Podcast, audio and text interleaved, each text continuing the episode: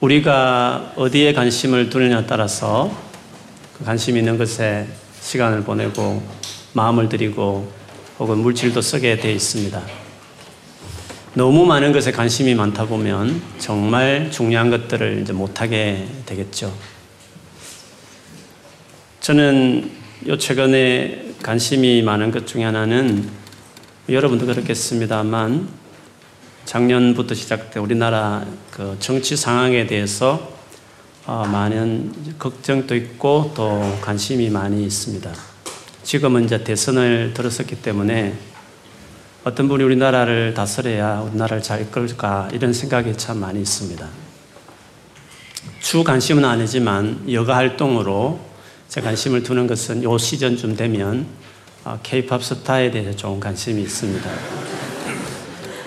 제가 그렇게 노래를 뭐 좋아하는 건 아닌데 그 유희열이나 박진영 나이가 비슷하니까 반말해도 괜찮아요? 어, 그분들의 그 심사평을 들어보면 야 역시 전문가는 다르다 이런 어떤 전문가의 냄새가 제게 참 좋습니다. 그리고 어떻게 하든지 그 컴피티션에 살아남기 위해서 그 연습생들이 가수 후보생들이 피날게 그 노력하면서 작품을 만들어내는 그 광경들이 저에게 참 도전이 됩니다. 아니, 노래 하나 저것도 저렇게 하려고 열심히 하고 저것도 저렇게 전문가처럼 하는데 생명을 살리는 목사인 내가 하나의 말씀에 저 정도 열심히 안 내, 열심히 내지 않으면 되겠나. 이런 간접적인 뭔가 도전을 받는 거죠. 그래서 그런, 그런 자체가 제 은혜가 됩니다. 그래서 그거 보면 막 자극을 받고 열심히 살아야 되겠다. 네, 이런, 이런 식의 어떤 은혜가 저에게 있는 거죠. 근데 그렇지만 뭐 여러분도 그렇겠지만 지금 제가 지금 그거 신경 쓸 때가 아니잖아요. 수련회 앞두고 있고 그래서 지금 말씀을 집중해서 준비해야 될 때이기 때문에 관심을 그때 쏟다 보면 자연히 이제 뭐 그쪽 신경을 가기 때문에 2주 전쯤 되어서 하나님께서 그만하지 이런 마음을 주셨어요. 그래서 일단 대선은 수련회 갔다 와서 관심 가지고 보면서 기도하면 되니까 수련회 이루 미루고 뭐 케이팝이 안 봐도 되는 거니까 그런 마음으로 어, 접고 그때부터 이제 주일은 내가 금식을 금식으로 준비해야 되겠다 이렇게 생각을 하고 어, 지금까지 오고 있습니다. 이 오늘 이 본문 말씀을 볼 때에 그 예수님 주변에 모였던 많은 제자들의 주요한 관심이 있었습니다. 그 관심에 대해서 6절에 이렇게 그들이 예수님께 여쭤보죠. 주께서 이스라엘 나라를 회복하심이 이때니까 하니. 즉, 이스라엘 나라의 그 회복이 이때입니까? 라고 물었습니다. 이스라엘 나라가 지금 회복해야 될 이유가 있는 거죠. 정치적으로 보면 로마의 식민지하에 있었습니다. 꼭 그런 상황도 있었지만 구약 성경의 많은 구절에서 이스라엘 나라가 거대한 전 세계를 다스리는 어떤 강대국이 될 거다. 이런 예언들이 구약 성경에 참 많이 있습니다. 근데 그게 언제 이루어지냐면 하나님이 약속한 메시아가 오면 그런 때가 이루어진다. 이렇게 생각을 했었습니다.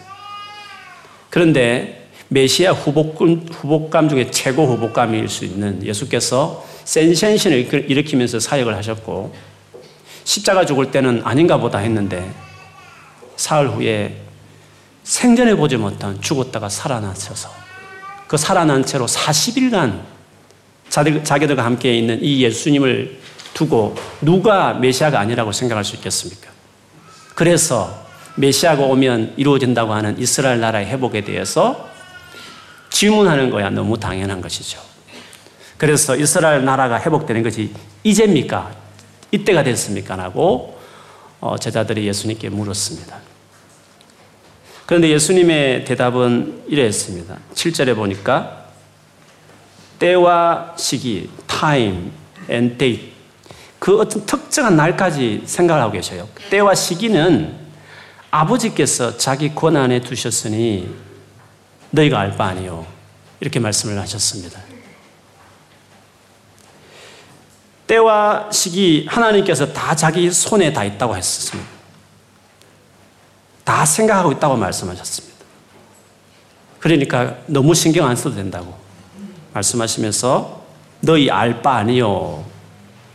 그게 관심을 끄고 그러면서 동시에 너희가 진짜 관심을 둬야 될 또 다른 것이 있다고.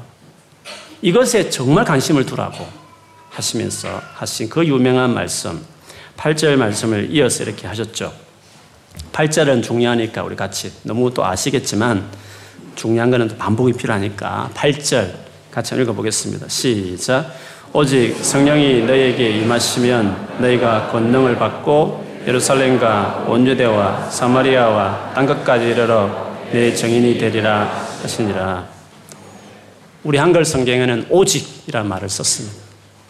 오직 이 한 가지, 이 중요한 것, 이것에 신경을 쓰라고 말했습니다. 바로 성령이 너에게 임하시면 너희가 권능을 받게 될 거다. 이런 말씀을 하셨습니다. 이 말씀이 이루어진 것은 사도행전 그 다음 장인 2장에 가보면 정말 성령이 이제 그들에게 임하시죠. 그런데 성령이 임하신 것은 사도행전 2장이라는 그 오순절이라는 우리로 하면 뭐 추석이나 구정 같은 아주 유명한 이스라엘의 명절이었는데 그때 성령이 기도하는 교회 성도들에게 임했는데요. 그러나 성경을 곰곰이 좀 아시는 분은 알겠지만 성령이 임한 것은 이때만 임한 게 아니라 이미 구약 성경에도 성령이 많이 임했습니다. 창세기 1장, 성경 제일 첫 장, 2절을 딱 보면 여호와 영이 이렇게 지구를 운행하면서 다닌다. 이렇게 이미 창세기 1장 2절부터 성령이 지구 땅에 임해 있었습니다. 그 구약에 보면 웬만한 하나님의 사람들은 다 성령이 임했습니다. 삼손도 그랬지 않습니까? 그리고 예수님에게 있어서도 마찬가지였습니다. 세례요한에게 세례받을 때 비둘기 같이 성령이 그에게 임했습니다. 그렇게 본다면 새삼스러운 건 아닌데 왜 성령이 임할 거다, 권능을 받을 것이다 이런 말씀을 하셨을까요? 그것은 좀 더 주님 말씀하신 것을 종합해서 보면 알지만 그 임하심이 이전하고 다릅니다. 굳이 포지션으로 말한다면 성령이 머리에 임하고 옆에 임했지만 내가 이제 성천하면 하나님 보좌 앞에 딱 앉으면 즉 구원이 완성이 되면 그렇죠. 출장 갔다가 돌아와서 제 자리 가야 그게 일이 세틀된 거 아닙니까? 끝난 거 아닙니까? 아직 성천하기 전까지는 구원이 완성됐다고 말할 수 없습니다. 성천하셔서 하나님 보좌 앞에 딱 앉을 그때 즉 구원이 진짜 완성됐을 때 그때 성령이 이 땅에 임하시는데 그 임하심은 예전 같다는 것입니다. 어떻게 임하시냐면 into my heart 내 마음 안에 우리 안에 그리고 절대 떠나지 않고 영원히 거하시는 이런 식의 임함이 이루어진다고 이야기했고 이것은 구약 시대도 없었고 어떤 때도 없었기 때문에 주님은 이 말씀으로 어, 말씀하신 것이었습니다. 요한복음 7장 38절 39절에 보면 나를 믿는 자는 성경에 이름같이 그 배에서 생수의 강이 흘러나오리라 하시니 이는 그를 믿는 자들이 받을 성령을 가리켜 말씀하신 것이라. 예수께서 아직 영광을 받지 아니하셨으므로 성령이 아직 그들에게 계시지 아니하시더라. 예수님이 십자가에 못 박기 전날 밤에 제자들을 앉혀놓고 하신 긴긴 말씀 중에 특별히 요한복음 16장 7절에 보면 그러나 내가 너희에게 실상을 말하노니 내가 떠나가는 것이 너희에게 유익이라.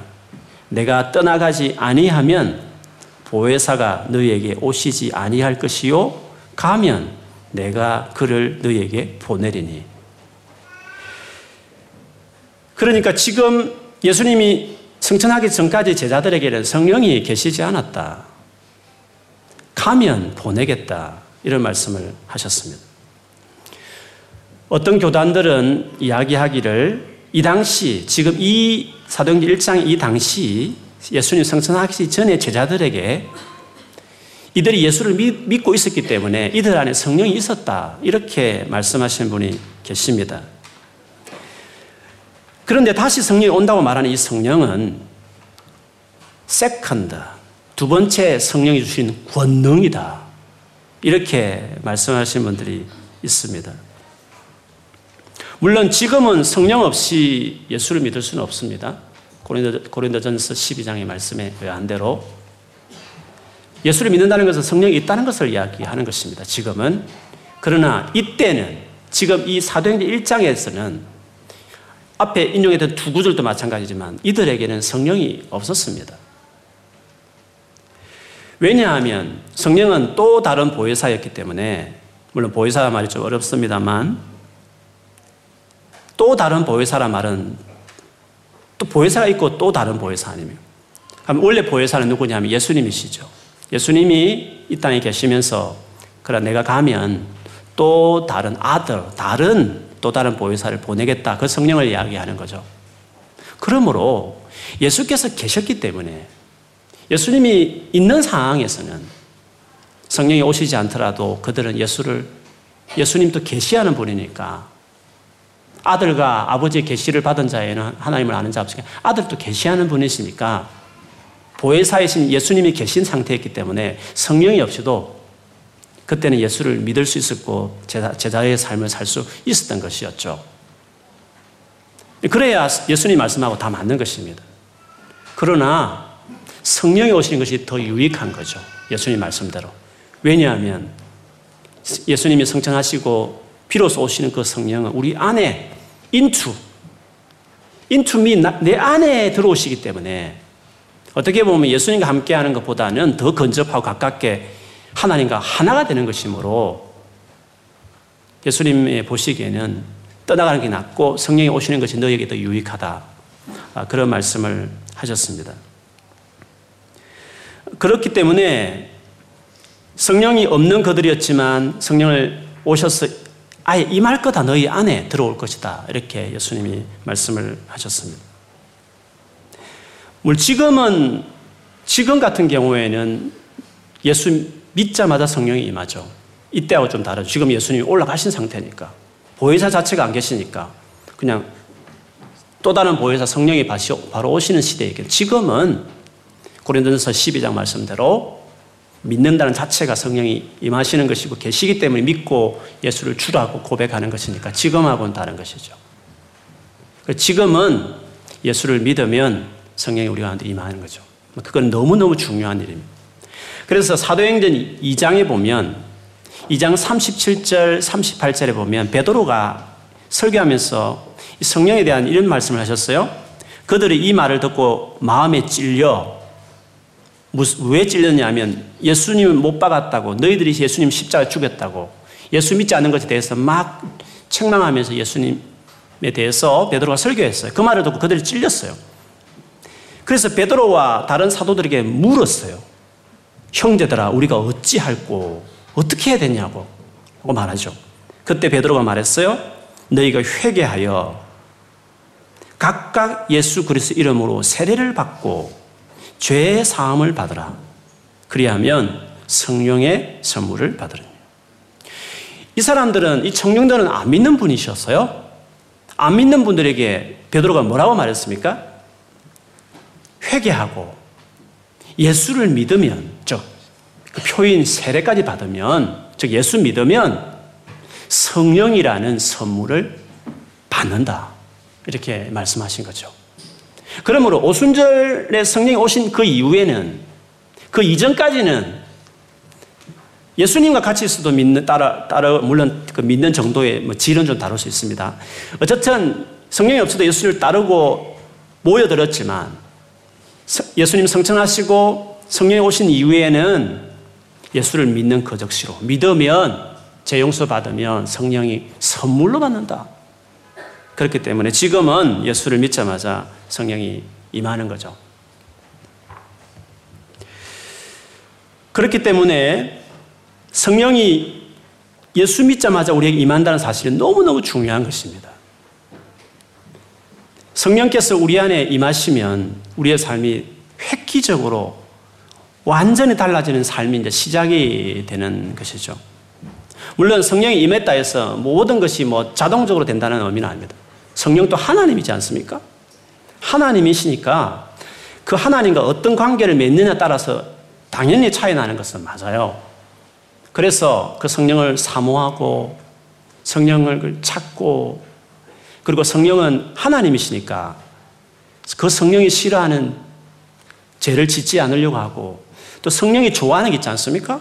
하나님 나라를 구하고 그런 거니까 하나님의 뜻을 강구하고 구하는 어떤 삶의 딱 태도가 되어 있을 때 그리고 그 성령을 의지하고 구할 때 성령께서 우리에게 권능을 주시고 그래서 그 주의 일들을 감당해낼 수 있는 일들을 이끌어 가시는 일을 할 수 있습니다. 그렇기 때문에 예수를 믿는 게 중요한 것입니다. 진짜 예수를 믿으면 하나님이 임합니다. 하나님이 여러분 안에 임해버립니다.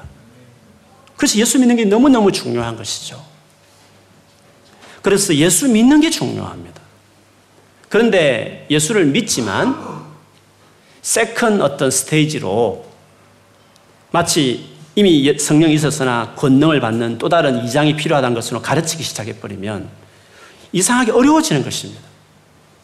열등 신자와 우등 신자를 갈라버리게 되는 거죠. 예수 믿는 것은 그냥 시시한 거고 믿고 난 이후에 성령의 권능을 받는 것이 뒤에 것이 더 중요하게 가르침으로 성령은 하나 되게 하는 영인데 불구하고 성령을 앞에 두고 교회를 나눠버리거나 분열시켜버리는 성도 간에 어떤 분열 일으키는 역할로 그걸 쓴다는 것은 옳지 않은 것이죠. 그래서 성경 그대로 예수를 진짜 믿는 게 중요한 것입니다. 그러면 놀라운 성령이 임하는 것입니다. 그 다음에 그 성령과 관계를 정말 잘 맺어가면 예수 믿는 사람이면 누구든지 어떤 그리스도인지 간에 하나님 위해서 살 수 있는 사람이 놀라운 일을 할 수 있는 사람이 되는 것입니다. 저도 누구보다도 성령을 많이 강조하지만 그러나 second 어떤 또 다른 어떤 역사처럼 말하는 것은 별로 좋아하지 않습니다. 왜냐하면 이간질하기 때문에 믿는다는 것이 엄청난데 불구하고 그것이 대수롭지 않고 또 다른 뭔가를 받아야 된다는 것을 강조하다 보면 이미 있으면 사모하고 나가면 되는 건데 주저앉아 버리게 만들고 마냥 하늘을 보면서 어, 사가 떨어듯이 그 능력을 기다리고 앉아 있으니까 순종도 못하고 나가는 사람 주저앉아 버리게 만들기 때문에 사실은 회개하고 예수를 믿으면 성령을 받는다. 베드로가 성령 받은 이후에 하는 말이 옳은 것이죠. 그 다음에 그 성령을 의식하고 그분을 사모하고 그분이 싫어하는 거 하지 않고 그분과 관계를 잘 맺어가면서 가는 것이 그 다음에 중요한 것이기 때문에 적어도 예수를 믿는 사람이면 격려가 필요한 것입니다. 얼마든지 놀라운 삶을 살 수 있다는 식으로 격려함으로 성령을 의식하게 하고 성령께 순종하도록 살아가는 것. 이것이 더 성령을 더 강조하는 것이고 성령과 같이 살 수 있도록 도와주는 일이 되는 것이죠. 에베소서 1장 18절에 보면 바울이 여러 가지 기도를 하시다가 성령과 관련된 기도, 기도를 이렇게 했습니다. 그의 힘의 위력으로 역사하심을 따라 믿는 우리에게 베푸신 능력의 지극히 크심이 어떠한 것을 너희로 알게 하시기를 구하노라. 믿는 우리에게 믿으면 누구나 베풀어 주신 엄청난 능력이 있기 때문에 그걸 아는 게 중요한 것입니다. 그걸 알고 의식하고 격려해서 그분을 찾고 이미 와 계시기 때문에 의식하지 않고 살았지만 이미 와 계시기 때문에 그분을 의식하고 사모하고 기도하고 순종하고 살면 누구나 할 것 없이 하나님의 크신 일들을 행할 수 있는 사람이 될 수 있다. 이게 모든 크린사인들에게 격려할 수 있는 말이지 이미 믿어도 second blessing을 다시 받아야 된다는. 또 다른 대학 시험 치듯이 또 관문을 또 말하게 하기 시작해버리면 많은 크리스찬들이 좌절하고 자기 스스로 능력이 없다는 체험을 하지 못하면 능력 없다고 그 단번에 생각해 버리기 때문에 순종하려고도 하지 않고 주저앉아 버리는 앉은뱅이로 만들 수 있기 때문에 예수를 믿는다는 것이 뭔지 믿을 때 성령이 임한다는 의미가 뭔지 이미 있으면 그 성령과 같이 하나님 나라 위에 살아가라고 격려함으로 모든 그리스도인을 다 일으키는 모든 성도들을 다 일으켜서 하나님 나라 위에 살수 있도록 그런 식으로 성령을 강조해야 옳은 거죠. 그래서 오늘 예수께서 하신 돌아가시기 전에 이미 하신 말씀도 성령이 없다고 말씀하셨지만 가시기 전에 받으라고 말씀하셨고 그리고 제자들은 없은 가운데 믿었지만 성령이 오신 이후에는 베드로 말 그대로 이제 누구든지 회개하고 예수를 믿기만 성령의 선물을 받을 거다. 우리와 같은 이런 삶을 경험하게 될 것이다. 그렇게 격려해야 하는 것입니다. 그래서 믿는 것이 중요하다고 말해야 되는 것입니다. 믿으면 오시는 그 성령을 누구나 받을 수 있다는 것을 말하면서 모든 크리스찬들을 다 격려하는 것이 필요한 것입니다. 내 안에 성령이 계시는구나.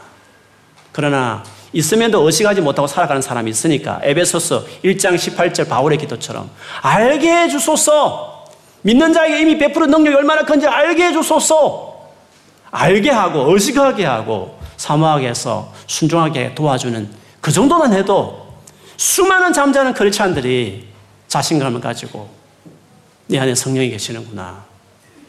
내가 주를 위해서 살 수 있겠구나. 그 헌신하도록 일으키는 게 중요한 거죠. 뭐 길게 성령에 대해서 앞으로 말할 기회도 있을 있겠지만 오늘 요지는 성령이 임하면 권능을 받고 이것을 요약한다면 second blessing을 기다리라 그런 뜻이 아니라 예수를 믿으라 그 뜻이죠. 예수를 믿으라. 그게 제일 중요한 관심이라는 거죠. 교회를 오랫도록 다녀도 예수님에 대해서 아직도 감이 없으시면 그들이 가진 최고 중요한 말. 예수를 믿어라. 하나님을 받아라. 하나님 마음에 들어오게 해라. 예수를 믿어라. 그게 제일 중요한 첫 번째. 관심을 둬야 될. 오직 예수를 믿었어. 성령을 받아라. 하나님을 인생에 모셔라. 그게 첫 번째 할 수 있는. 그리고 권능 있는 삶을 시작해라. 그게 첫 번째 말할 수 있는 하나님의 예수님 말씀하신 관심이었어. 두 번째, 그렇게 믿었으면, 성령이 임하고 권능을 받았으면, 그 다음에 중요한 게 뭡니까? 오늘 8절에 의하면, 예루살렘과 온 유대와 사마리아와 땅 끝까지 이르러 내 정인이 되리라. 예루살렘부터 시작해서 땅 끝까지 정인되는 거, 이게 두 번째로 관심을 가져. 오직 관심을 가져야 될 것이 두 번째는 이것이다고 이야기했습니다. 정말 여러분이 예수를 믿는다. 나는 확실히 크리스찬이다.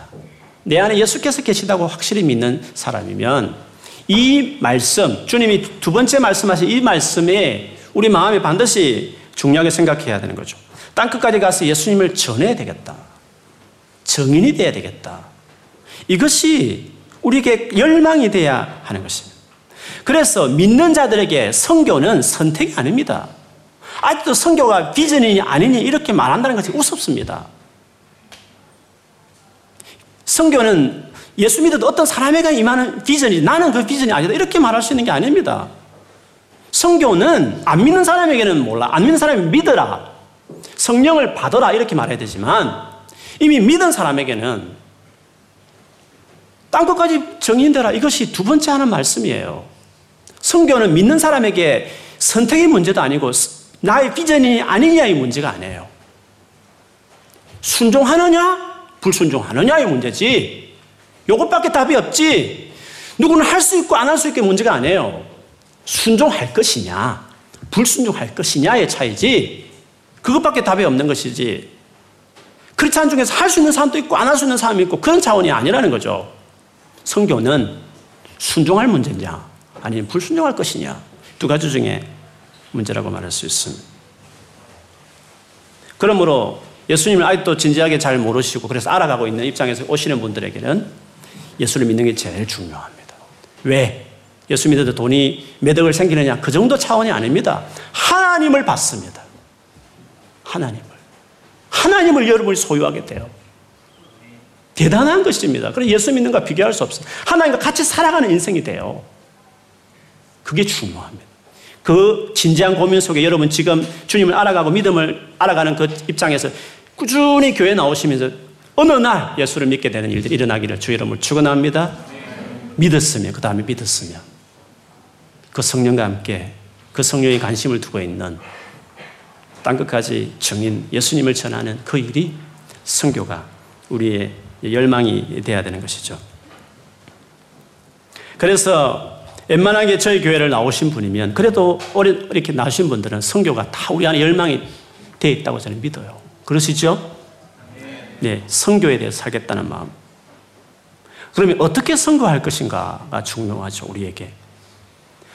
어떻게 선교할 것인지에 대해서 주께서 우리에게 이 1장 8절에서 짧지만 말씀을 하셨습니다.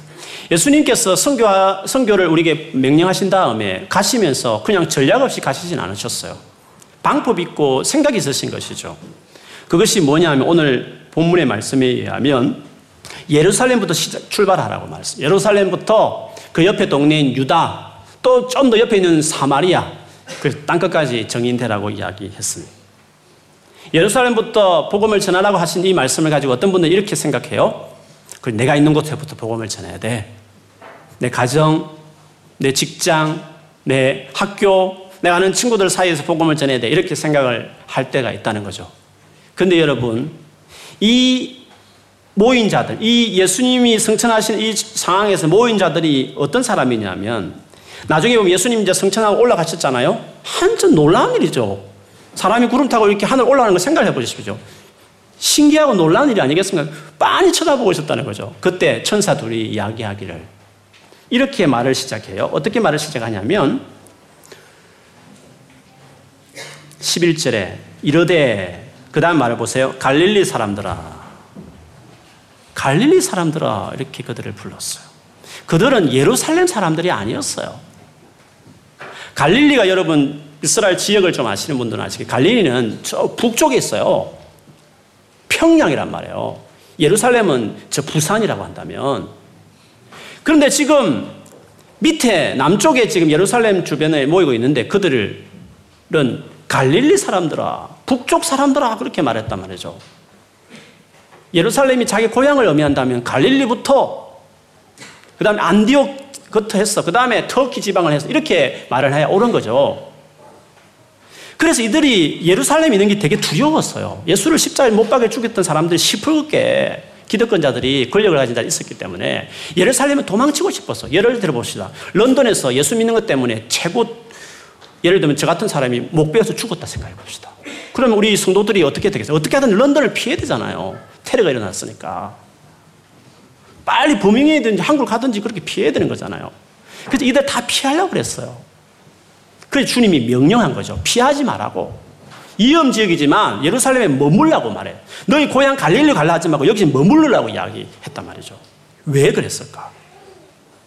하나님이 성교에 대한 전략이 있는 거죠. 그 이유를 2장에 가보면 알아요. 2장에 가보면 오순절이라는 대단한 명절에 전 세계 사람들이 그 명절을 지키기 위해서 예루살렘에 모였어요. 그때 바로 성령이 임했고 그 성령이 임하자 놀랍게 예수님을 전하는 일이 나타났고 그래서 그 모인 명절을 맞이해서 어떤 수많은 사람들이 그 복음을 듣고 예수님을 믿게 돼요.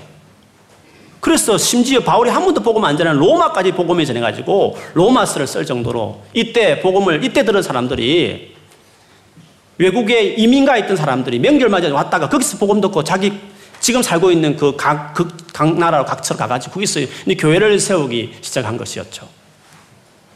그래서 하나님 보시기에 예루살렘 떠나지 말라는 것은 고향이기 때문에 떠나지 말라는 게 아니라 고향부터 복음을 전하라는 의미로 그 말씀을 하신 것이 아니라 예루살렘이란 이 도시가 중요하다는 거죠.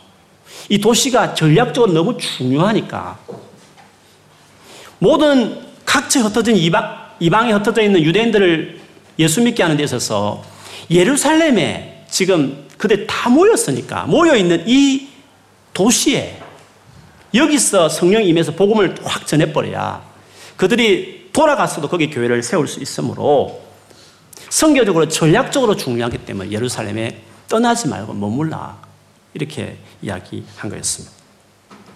그래서 효과적으로 복음을 전하는 방법 중에 하나가 도시가 그래서 중요한 것이고 바울이 복음을 전하는 지역들 보면 다 이잡듯이 시골 촌까지 다니지 않았어요. 중요한 큼직한 빌립보성, 고린도, 에베소 중요한 전략 도시에 복음을 저 교회를 세우면 그 주변은 그 교회가 책임지는 것이에요. 예수님도 그랬고 바울도 그랬고 다 중요한 많은 사람이 모이는 그곳에 밀집된 곳에 가서 복음을 전하고 교회를 세우는 일을 했다는 거죠. 그런데 이 같은 현상이 갈수록 더 심해져요. 갈수록 수많은 정글에 숨어 있던 사람이 꾸역꾸역 나와서 도시로 다 일자리를 찾아서 공부하러 오기 때문에 갈수록 도시가 성교를 위해서 중요한 어, 도시, 그 장소예요. 성교하면 아프리카 자꾸 생각하잖아요. 밀림을 생각하잖아요. 물론 거기서 못 노는 사람도 있기 때문에 거기도 가야 돼요. 그러나 수로 보거나 전략으로 봤을 때는 도시 안에서 성교를 해야 돼요. 그게 성교적으로 너무너무 중요한 것이고 갈수록 더 중요해요.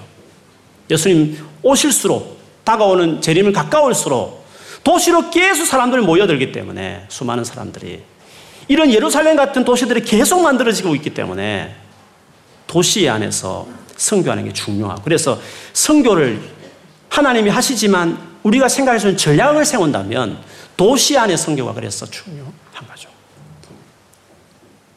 우리 교회가 추구하는 성교는 그래서 도시 안에 성교하는 그것이 저희 교회가 추구하는 전략입니다. 이것은 특히 우리 교회보다도 교회 성경에서 예수님이 처음부터 말씀하셨거니와 바울도 그 방법들을 했기 때문에 그런 식으로 성교를 하는 것이 또 전 세계 빨리 복음을 전하는 가장 중요한 일이기 때문에 사실 그렇게 했습니다. 우리 교회가 지금 위치하고 있는 런던, 런던 중에서 우리가 가장 중심에 있는데 런던은 전 세계에서 가장 많은 사람들이 모여 살고 있는 도시예요. 물론 그렇죠. 런던에 많은 사람이 살죠. 이렇게 생각할지 모르겠는데 통계를 보면요. 뉴욕보다도 두 배 이상의 다양해요. 뉴욕보다도 두 배로 다양한 도시가 런던이에요. 뭐 여러분 들 많이 들어본 분또 들었어요. 뉴욕은 170개 언어가 뉴욕 안에 통용된다면 런던은 320개 언어가 통용돼요. 뉴욕은 가는 것도 어려워요. 강도 있고. 런던은 오이스터 한 장 있으면 다 돌아다닐 수 있어요. 그래서 런던이 정말 중요해요. 전 세계 제일 중요한 도시는 서울이 아니고 런던이에요. 성교로 봤을 때는. 마지막 어떤 도시 안에 부흥을 일으킬 때 주님은 제일 먼저 런던을 택할 거예요. 런던을 떠나지 말라고 말을 했어요. 떠나지 말라고. 가고 싶지만, 갈릴리 가고 싶지만, 비자가 허락된 안에서는 런던에 머물러야 되는 거예요. 여기 중요하니까, 성교적으로 중요하니까. 런던이 왜 중요한지를 조금 더 말씀을 드리면, 런던은 유럽에 속해 있지만 유럽하고 좀 달라요. 물론 뭐 이민자들 많이 와서 뭐 브렉시트를 찬성했다지만 사실 역사를 돌아가 보면 영국의 나라는 유럽의 모든 대륙하고 달라요. 유럽의 대륙은 파시스트들이 나왔잖아요. 독재자들이 나온데 그렇기 때문에 그 성향상 전제주의 성향이 많고 이렇게 확 컨트롤하는 분위기가 많아요. 그러나 영국은 민주사예요. 성문법이라 말할 정도로 젠틀한 것이기 때문에 이게 성향상 이유 들어가서 엄청난 갈등이 많은 어떤 배경이 다 있었어요. 옛날에도 한번 탈퇴하려고 선거한 적 옛날에도 한번 했었어요. 그때는 안 돼서 탈퇴는 안 했지만.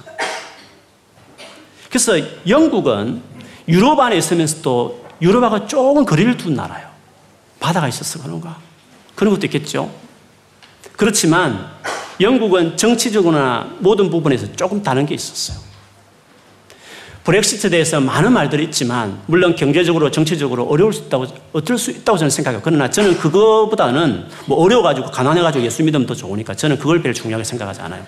저에게 있어서 물론 여러분은 열심히 일하는 여러분에게 죄송해요. 그러나 하나님 나라를 생각해 보면 그것보다는 영국이 브렉시트를 통해서 확실하게 유럽에서 이렇게 좀 떨어져 나오면 저는 훨씬 영적으로 좋아질 것이라는 기대가 있어요.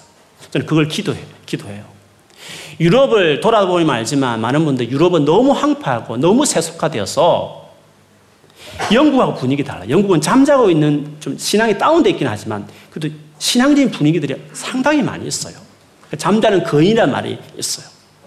그래서 영국이 왜 중요하냐면 영국이 부흥하면 유럽 전체를 상패한 유럽 땅을 향해서도 나갈 수 있는 어, 불수수기 할 불수수기 역할을 할 수 있는 나라이기도 하지만 밑으로 아프리카와 그리고 마지막 성교의 중요한 지역인 이 중동을 향해서도 영국은 큰 역할을 할 수 있는 나라예요.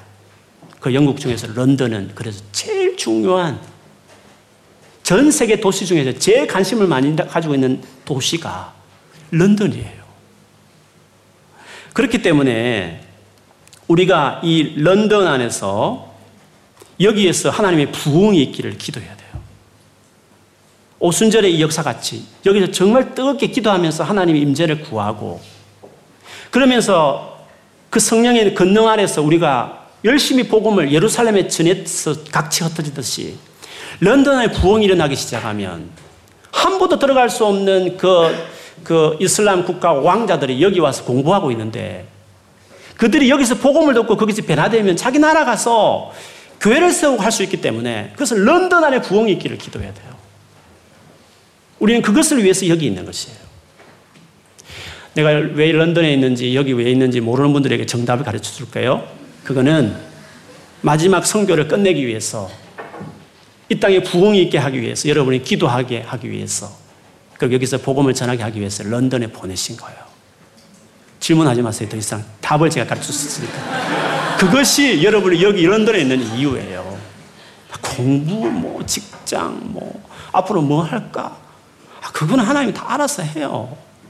이스라엘 회복 염려하는 것처럼 너무 걱정하지 마세요. 주님 주권에 다 있어요. 신경 쓸 걸 신경 써요. 내가 오랫도록 교회를 다녔지만 모태신앙이 하지만 정말 예수 아직 모르는 것 같다. 하나님 같이 살아가는 것도 별로 내 삶에 없는 것 같다. 그러면 정말 심각한 문제잖아요. 시리어스하게 생각해요. 정말 예수를 내가 믿는가? 믿는 게 뭔가? 어떻게 하는 것이 주님을 믿는 건가? 아주 심각하게 생각을 해요. 교회 올 때마다. 그러면서 그 믿음을 갖기를 구하세요. 반드시 믿게 될 거예요. 그리고 믿었으면 이제 한눈 팔지 말아야지. 뭐 케이팝 보고 뭐 대선 생각 신경 쓸 일이 어디 있겠어 우리가 지금. 이제는 어떻게 선교할 것인가. 근데 선교하려다 보니까 제일 중요한 것이 전략인데 도시가 중요하구나.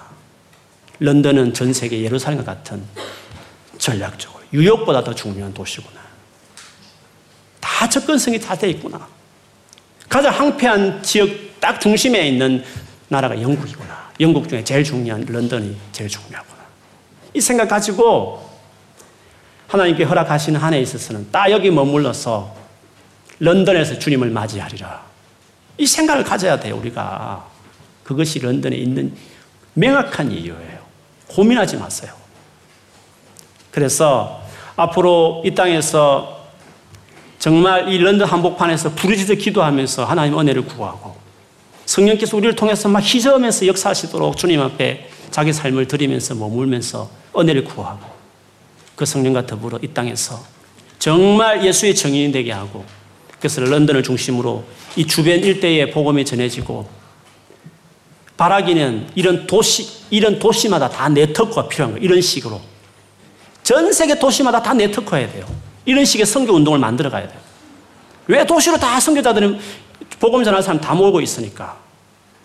그래서 도시 안에 이런 부흥이 딱 일어나도록 런던이 시작이고 파리에도 터지고 시드니에도 터지고 캘커타에도 터지고 서울에도 터지고 부산에도 터지고 도시마다 그 하나님이 그 모여든 수많은 이빈자들이 거기서 와서 모여들어서 돈 벌러 왔지만 공부하러 왔지만 거기서 복음을 듣게 함으로 모든 땅 끝까지 모든 사람이 다 복음을 듣게 함으로 우리 시대의 성교 끝 성교 완성 내가 죽기 전에 주님 오신 거 보는 거 구름 타고 다시 오시리라 주님께서 성교 말씀하신 다음에 그 다음에 재림 그거 마지막 말씀하셨는데 그렇게 맞이하면서 살아가는 거 그게 우리의 삶의 이유예요 앞으로 뭐 몇십 년 여러분 몇 년 삼아 제가 다시 이야기해서 30살이라 하면 예? 진짜 길게 길게 90살가 산다 60년이잖아요. 60년 남은 거잖아요. 60년 가지고 뭐 하겠어요, 여러분이? 날고긴들 애플 회사 하나 세우겠어요? 왜 회사가 뭐 그렇게 중요해요? 하나님 나라 가서? 한 평짜리 다이아몬드 싹 오려가지고 그 재면 애플 회사 몇개 채울 수 있어요, 천국에서. 직장이라는 게 되는 게 아니라 열심히 직장 생활, 열심히 돈을 벌지만 목적을 바로 해요. 얼마 안 남았어요, 우리 인생이. 땅끝까지 주님을 전하는 일을 하세요. 하나님 오셔서 자기 생명을 바쳤어요. 자기 아들 죽였어요. 우리를 살리겠다고. 이 소식 안 전하면 뭔 소식을 우리 전한단 말이에요. 예수만 믿으면 인생이 바뀌어져요. 인생이 달라져요. 영원한 삶이 바뀌어져요. 이것만 전해야 될 소식이 우리가 있단 말씀이에요. 그러므로 여기 머무시면서 예수를 확실히 믿고 돌아가시더라도 이 전략을 꼭 마음에 두셔서 도시 안에 계시면서 성교하면 아프리카 가야 되는데 직장 보고 가야 이렇게 생각 앉아 있지 말고 도시 안에서 직장 가지고 열심히 그 도시 안에 부흥이 있기를 구하고 그 교회를 섬기면서 그 교회가 그 불수지가 되기를 간구하고 그리고 도시 안에 수많은 그 직장인들 예사로 보지 말고 그들에게 복음을 전해서 그게 예수를 믿게 하는 예루살렘의 사도행전 2장의 역사가 여러분 있는 도시 안에 일하는 여러분 공부하는 그곳에 일어날 수 있도록 그게 우리 꿈이에요. 그렇게 하다가 주님 앞에 우리가 서는 거예요. 죽기 전에 주님 오실 거예요. 여러분이 죽기 전에 오시는 걸 보실 거예요. 남은 때를 이 주님이 관심 가지라 오직 오직 예수 믿고 오직 땅끝까지 정인되라 하신 말씀 여기에 꽂혀서 쓸데없는 시간 낭비하지 말고 여러분 가진 모든 것을 다 동원해서 주를 위해서 복음에 살아가는 여러분이 되기를 주의 이름으로 축원합니다. 네, 기도하겠습니다.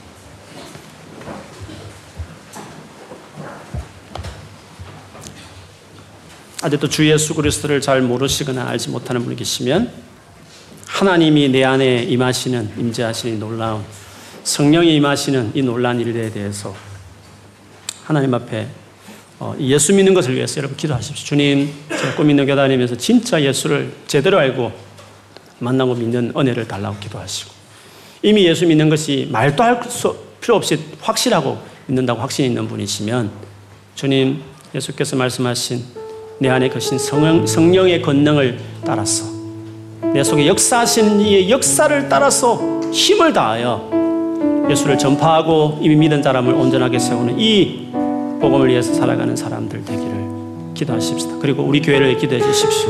우리 교회가 런던 한복판에서 이렇게 많은 열정 있는 젊은들과 함께 런던의 부흥을 일으키는 그 일에 주님 우리 교회를 쓰시고 우리 젊은이를 쓰시고 우리 교회를 쓰셨어 마지막 성교를 끝내는 일에 완성하는 일 주님 오심을 예비하는 하나님 그런 교회가 되게 하시고 더 나아가서 전 도시마다 이런 부흥이 다 일어나게 하심으로 도시 간 네트워크, 연합이 일어날 수 있게 하시면 우리 시대 안에 전 세계 도시를 아프리카에도 그 안에 있는 도시에 가서 부흥을 일으키도록 같이 그래서 우리 시대의 성교를 끝내는 이 영광스러운 일에 우리가 타 쓰임 받는 우리 성도들이 다 될 수 있도록 해달라. 우리 같이 한번 소리내어 기도하도록 하겠습니다. 하나님 아버지 감사합니다. 우리에게 눈을 열어 주를 보게 하시고 휘어져 있는 밭을 보라고 말씀하신 것 같이 하나님 무엇을 먹을까 마실까 입을까 염려하지 않고 참새를 먹이시고 백합화를 입히시는 하나님을 신뢰하고 염려하지 말고 이 믿음이 작은 자들아 오직 그 나라와 그를 구하라 그리하면 이 모든 것을 너에게 더하시라고 말씀하신 것 같이 아버지 우리가 잠자는 자리에서 깨어나 주님을 참으로 알고 주님을 참으로 섬기는 자들로 나아갈 수 있게 베풀어 주옵소서.